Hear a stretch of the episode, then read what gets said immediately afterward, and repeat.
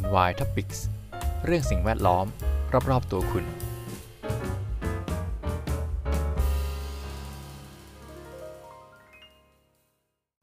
สวัสดีครับ ยินดีต้อนรับเข้าสู่รายการ NY Topics กับผม พีดันสถิตครับ วันนี้มาเป็นข่าวต่างประเทศกันบ้างนะครับ หลังจากที่ตะลุยข่าวไทยกันมาสักพักหนึ่งเเป็นข่าวจาก BBC News ไทยนะครับ เลือกตั้งบราซิลสามเหตุผลที่โลกต้องสนใจว่า โบลโซนาโรหรือลูล่าจะชนะเลือกตั้งประธานาธิบดีบราซิล น่าสนใจนะครับ เพราะว่าบราซิลเนี่ยเป็นที่ตั้งของป่าที่มีขนาดใหญ่ที่สุดในโลกนะครับ ก็คือป่าอเมซอนนั่นเอง และถูกขนานนามว่าเป็นปอดของโลก นโยบายที่เกี่ยวข้องกับการควบคุมภาวะโลกร้อน ควบคุมอุณหภูมิของโลกไม่ให้สูงเกินเนี่ย เพราะฉะนั้นการตัดสินใจของประธานาธิบดีคนใหม่จะมีผลต่อการจัดการสภาวะโลกร้อนของโลกใบนี้อย่างมากเลยนะครับ ก็เรามาเข้าสู่เนื้อหาข่าวกันครับ วันที่ 2 ตุลาคมนี้ ผู้มีสิทธิ์ลงคะแนนเลือกตั้งจำนวนมากที่สุดเท่าที่เคยมีมา จะไปใช้สิทธิ์เลือกตั้งในบราซิล ในการเลือกตั้งทั่วไป ที่ผู้สังเกตการบางส่วนมองว่าเป็นการทดสอบที่สำคัญต่อระบบการเมืองของบราซิล ประชาชนมากกว่า 150 ล้านคน จะต้องเลือกผู้ว่าการรัฐและสมาชิกสภาท้องถิ่น รวมถึงสมาชิกสภาผู้แทนราษฎร และสมาชิกวุฒิสภา แต่สิ่งที่ผู้คนจับตามอง อย่างไม่ต้องสงสัยก็คือการเลือกตั้งประธานาธิบดี ระหว่างนายชาอีโบโซนาโรถ้าเกิดอ่านชื่อผิดขออภัยนะครับ ประธานาธิบดีคนปัจจุบัน และนายลุอิสอินาชิโอลูลาดาซิวาอดีตประธานาธิบดี การเลือกตั้งที่มีการแบ่งข้างกันอย่างมากนี้ จะรู้ผลก็ต่อเมื่อ หลังจัดการเลือกตั้งรอบชี้ขาดระหว่างผู้สมัคร 2 คนที่ได้รับคะแนนเสียงมากที่สุด หากไม่มีผู้สมัครคนใดในจำนวน 11 คน ได้รับคะแนนเสียงเกิน 50%ในการเลือกตั้งรอบแรก ผลของการเลือกตั้งประธานาธิบดีบราซิลนี้อาจจะสร้างแรงสั่นสะเทือนออกไปนอกประเทศ ที่มีจำนวนประชากรมากที่สุด และมีขนาดใหญ่ที่สุดของลาตินอเมริกาแห่งนี้ โลกกำลังจับตามองการเลือกตั้งครั้งนี้อยู่ โดยสหรัฐได้เรียกร้องให้รัฐบาลของนายโบโซนาโรเข้ารบกระบวนการประชาธิปไตย หลังประธานธิบดีคนปัจจุบันตั้งคำถาม ต่อระบบการเลือกตั้งอิเล็กทรอนิกส์ของประเทศ เมื่อวันที่ 22 กันยายน สหประชาชาติได้ออกแถลงการเรียกร้องเจ้าหน้าที่ทางการ ผู้สมัครและบรรดาพรรคการเมืองในบราซิล ให้ความมั่นใจว่าการเลือกตั้งที่กำลังจะมาถึง จะสงบเรียบร้อย และมีการป้องกันความรุนแรงที่เกี่ยวข้องกับการเลือกตั้ง ข้อมูลจากศาลสูงสุดแผนกเลือกตั้ง ของบราซิลคาดว่า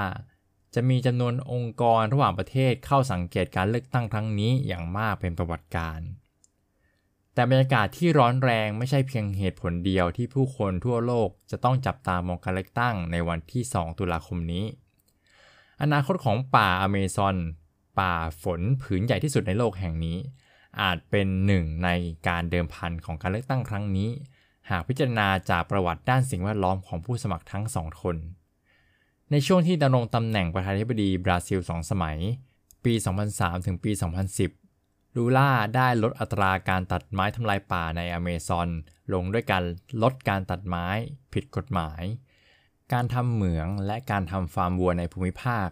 ซึ่งการอนุรักษ์ป่าแห่งนี้ มีส่วนสำคัญอย่างมากในความพยายามบรรเทาปัญหาการเปลี่ยนแปลงสภาพภูมิอากาศ ขณะที่อัตราการทำลายป่าได้เพิ่มสูงขึ้น ก่อนหน้าที่นายโบโซนาโรจะคว้าชัยการเลือกตั้งในปี 2018 และอัตรานี้ก็ยังคงอยู่ในระดับหนึ่งนับตั้งแต่เขาสาบานตนเข้ารับตำแหน่งในเดือนมกราคมปี 2019 รายงานของสถาบันวิจัยสิ่งแวดล้อมอเมซอนของบราซิลที่เผยแพร่ก่อนหน้านี้ ในปีนี้อ้างว่า การตัดไม้ทำลายป่าได้เพิ่มขึ้นเกือบ 57%ในช่วงที่โบซานาโรเข้ามาดูแล ประธานาธิบดีฝ่ายขวาจัดผู้นี้ปกป้องการสำรวจอเมซอนเพื่อการพาณิชย์อย่างเปิดเผย และได้ต่อต้านการคุ้มครองที่ดินของชนพื้นเมือง เขาเป็นผู้นำบราซิลคนแรก นับตั้งแต่ปี คศ 1988 ที่ไม่ยอมลงนามในคำสั่งทางการบริหารการกำหนดเขตของชนพื้นเมือง บรรดารัฐบาลต่างชาติและกลุ่มสิ่งแวดล้อมต่างๆ ได้แสดงความกังวลต่อสถานการณ์นี้ โฆษกของ Greenpeace กล่าวกับ BBC ว่า การเลือกตั้งจำเป็นต้องส่งสัญญาณว่าจะไม่อดทนต่อการเมินเฉยมรดกทางสิ่งแวดล้อม บรรดานักวิทยาศาสตร์เตือนแล้วว่าอเมซอนกำลังเข้าใกล้สิ่งที่เรียกว่าจุดพลิกผัน ซึ่งป่าจะสูญเสียความสามารถในการฟื้นตัวเองขึ้นมา หลังเผชิญกับเหตุการณ์หลายอย่าง เช่น ภัยแล้ง ไฟป่า และการล้มของต้นไม้ ในช่วงเกือบ 4 ปีที่ผ่านมา รัฐบาลของโบซานาโร แสดงให้เห็นแล้วผ่านทางคำพูด การกระทำและมาตรการต่างๆ เขาสบประมาทหน่วยงานคุ้มครองสิ่งแวดล้อม ชนพื้นเมือง นักเคลื่อนไหวด้านสิ่งแวดล้อม และประชาธิปไตยโบโซนาโรมีท่าทีที่เป็นมิตรมากกว่าในเวทีระหว่างประเทศ โดยที่การประชุมสมัชชาใหญ่สหประชาชาติในเดือนนี้ เขาได้อ้างว่า สื่อรายงานเรื่องเกี่ยวกับสิ่งแวดล้อมของเขาอย่างไม่เป็นธรรม ในแง่ของการพัฒนาอย่างยั่งยืนและสิ่งแวดล้อม บราซิลเป็นส่วนหนึ่งของทางออก และเป็นตัวอย่างให้แก่โลกใบนี้ เขากล่าว นอกจากจะเป็นประเทศที่มีจำนวนประชากรมากที่สุด และมีขนาดใหญ่ที่สุดของลาตินอเมริกาแล้ว บราซิลยังเป็นหนึ่งในประเทศที่มีขนาดเศรษฐกิจใหญ่ที่สุดใน 15 อันดับแรกของโลก และเป็นชาติที่มีบทบาทสำคัญ ในการค้าระดับโลก ในบางภาคส่วน บราซิลเป็นผู้นำในการผลิตสินค้าอย่างถั่วเหลือง เนื้อวัว และแร่เหล็ก และเป็นคู่ค้าสำคัญกับทั้งสหรัฐและจีน ดังนั้นการเลือกตั้งที่วุ่นวาย หรือช่วงหลังการเลือกตั้ง จึงเป็นช่วงที่น่าจะสร้างความกังวลต่อนานาประเทศเลโอนาร์โด ฟอนติสนักสังคมวิทยาของบราซิล และผู้เชี่ยวชาญด้านความสัมพันธ์ระหว่างประเทศเชื่อว่า ประชาธิปไตยอ่อนหัดของประเทศ จะเผชิญกับการทดสอบ เนื่องจากโบลโซนาโรตั้งคำถามต่อระบบการเลือกตั้งอิเล็กทรอนิกส์ตั้งหลายครั้ง ซึ่งนำไปสู่การคาดเดาว่า บรรดาผู้สนับสนุนของชายที่มีฉายาว่าโดนัลด์ทรัมป์แห่งเขตร้อนผู้นี้อาจจะก่อการจลาจลหลังจากการเลือกตั้งในแบบเดียวกันกับที่เกิดขึ้นในรัฐสภาสหรัฐเมื่อวันที่ 6 มกราคมปี 2021 ที่ผ่านมา ระบอบประชาธิปไตยที่ใช้อยู่ในตะวันตกหลายแห่ง เผชิญกับการคุกคาม และเราได้เห็นสัญญาเหล่านี้ในบราซิลแล้ว ฟอนติสอธิบาย เราจำเป็นต้องดูว่าโบซานาโรจะทำอย่างไรในกรณีที่เขาแพ้ แต่ก็เป็นการสมเหตุสมผลที่จะบอกว่าประชาธิปไตยกำลังถูกทดสอบในบราซิล การใช้ถ้อยคำที่ร้อนแรงของโบซานาโรตามมาด้วยการออกกฎหมายผ่อนคลายกฎการเป็นเจ้าของปืนในบราซิล จากข้อมูลของกองทัพและตำรวจบราซิลที่ผ่านการวิเคราะห์ของโซดาพัสสถาบันวิจัยด้านความมั่นคงของบราซิล ระบุว่า นับตั้งแต่ปี 2018จำนวนปืนของเอกชนเพิ่มขึ้นเป็น 2 เท่า มาอยู่เกือบ 2 ล้านกระบอกแล้ว ปัจจุบันเรามีกองทัพพลเรือนติดอาวุธจริง ๆ และสถานการณ์นี้น่ากังวลใจอย่างมาก คาโรลินากรีคาดู ผู้อำนวยการบริหารของโซดาพาสกาวนอกจากนี้ยังมีความกังวลเกี่ยวกับบทบาทของกองทัพในช่วงหลังการเลือกตั้งด้วย บราซิลเคยถูกปกครองด้วยทหารมาก่อนระหว่างปีคศ 1964 ถึงปีคศ 1985 ก็ประมาณเกือบ20 ปีนะครับ และประธานาธิบดีโบซานาโรเป็นอดีตร้อยเอกของกองทัพบบก ส่วนนายฮามินตัน โมรา รองประธานาธิบดีของเขา มียศพลเอก แต่บรรดาผู้เชี่ยวชาญกล่าวกับ BBC เมื่อเดือนที่แล้วว่า พวกเขาไม่เห็นความกระหายในการก่อรัฐประหารจากคนของกองทัพ อีกสมรภูมิหนึ่งคือการต่อสู้กันด้วยข้อมูลข่าวสารอันเป็นเท็จ มีความกังวลเป็นอย่างยิ่งเกี่ยวกับการใช้โซเชียลมีเดียในการแพร่ข่าวลือ ในช่วงการหาเสียงเลือกตั้ง โดยเฉพาะ WhatsApp บริการส่งข้อความที่มีคนใช้งานมากที่สุดในบราซิล ในการให้สัมภาษณ์กับหนังสือพิมพ์เอสตาโดเดเซาเปาโลของบราซิล ดาริอู ดูริกัน หัวหน้าด้านนโยบายสาธารณสุขของ WhatsApp ในบราซิล กล่าวว่า การเลือกตั้งวันที่ 2 ตุลาคมนี้ เป็นการเลือกตั้งที่สำคัญที่สุดของโลกสำหรับบริษัทที่ Meta เป็นเจ้าของ Meta ก็เป็นเจ้าของ Facebook นะครับ แล้วก็อีกหลายแอป WhatsApp ก็เป็นหนึ่งใน product ของเขานะครับ การสำรวจความคิดเห็นเมื่อไม่นานมานี้ส่วนใหญ่ในบราซิล พบว่าลูล่ามีคะแนนเหนือโบโซนาโรแม้ว่านี่ไม่ได้เป็นการยืนยันว่า